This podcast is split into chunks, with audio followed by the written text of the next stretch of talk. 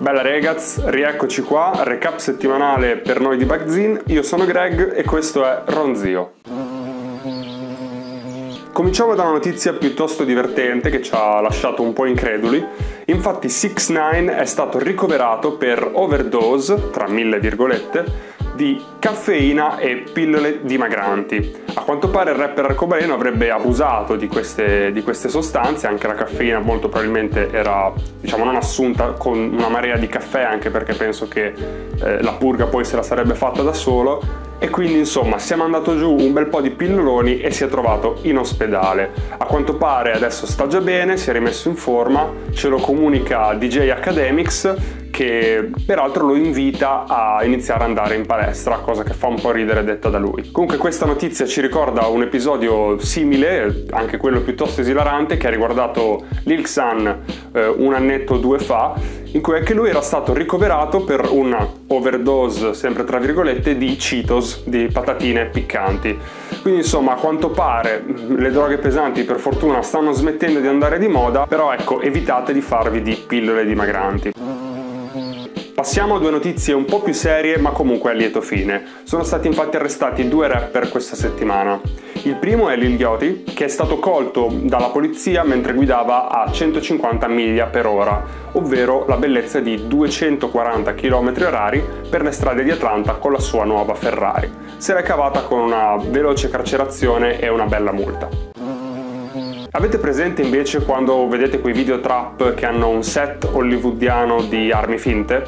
Ecco, in America può capitare che quelle armi siano vere e che qualche rapper venga anche arrestato. NBA Youngboy infatti si trovava eh, in una casa abbandonata in uno dei quartieri di Baton Rouge, la sua città, quando uno dei vicini ha chiamato la polizia, che è intervenuta sul posto arrestando 16 persone, tra cui il rapper, e sequestrando una quantità notevole di droga e armi. NBA Young Boy però è già stato rilasciato, mentre ancora degli altri 15 arrestati non si hanno notizie.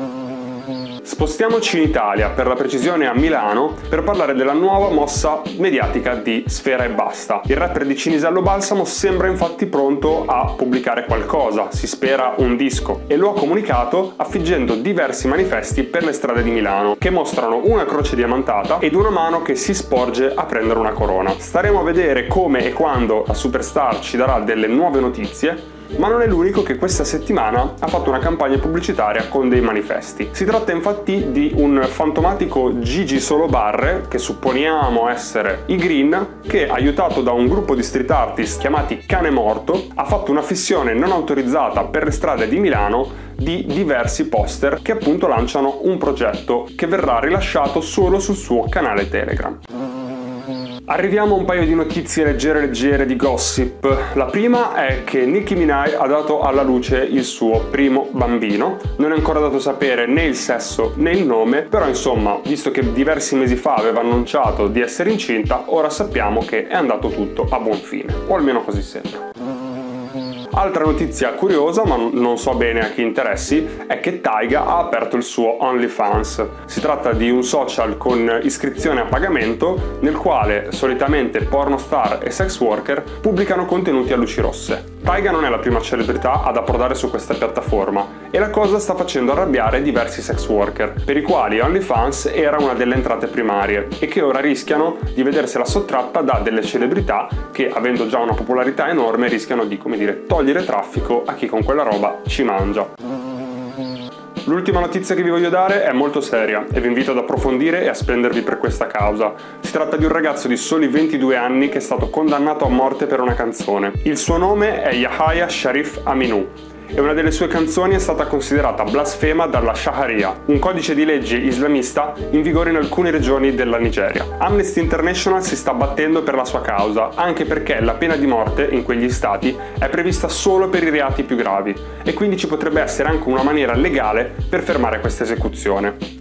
Il mio invito quindi è andarvi a informare nei canali ufficiali, vi lascerò qualche link nella descrizione, e spendervi per questa causa, visto che si tratta di un ragazzo giovanissimo che in molti casi penso potrebbe essere un vostro coetaneo. Detto ciò, passiamo alle nuove uscite. In Italia abbiamo avuto nuovi album, sia da Nico Pandetta che da Villa Banks, due novità della scena, ma soprattutto abbiamo avuto l'uscita di Bloody Vinyl 3, un progetto che inizialmente era solo di Slight e che ora è diventato un progetto di gruppo che vede coinvolti, oltre al braccio destro di Salmo, anche Low Kid, Ta Supreme e Young Miles, dei producer veramente forti, tutti dell'entourage di Macete Recordings. Il progetto è strutturato più o meno come un Macete mixtape, abbiamo quindi tutta la crew più una serie di ospiti celeberrimi. Passando invece ai singoli ne abbiamo avuti diversi, uno che si è fatto notare è sicuramente Speranza con Fend Caravan.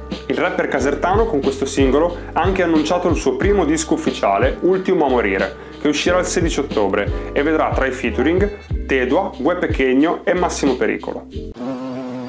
Passando al resto del mondo abbiamo avuto una settimana davvero davvero ricca. Vi segnalo in particolare due album veramente validi.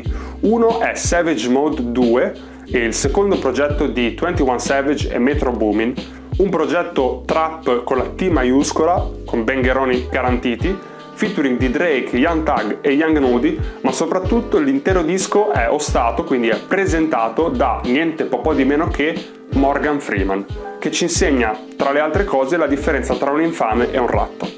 Altro disco molto valido è Who Made the Sunshine di Westside Gun, il primo disco solista per una major per il rapper di Griselda Records. Come sappiamo è estremamente produttivo, quindi non è sicuramente il suo primo disco, però è la prima volta che un suo disco solista approda su una grande etichetta, in questo caso l'etichetta del signor Eminem non un'etichetta a caso insomma. Tanti featuring all'interno, molti dei quali provengono dall'entourage di Griselda Records, spiccano però Slick Rick e Basta Rhymes. Tutte le altre nuove uscite, che sono vi assicuro una marea, le trovate nella nostra playlist, che si chiama esattamente come questo recap, Ronzio Playlist, su Spotify. Bene, anche questa settimana è stato un piacere e ci vediamo alla prossima.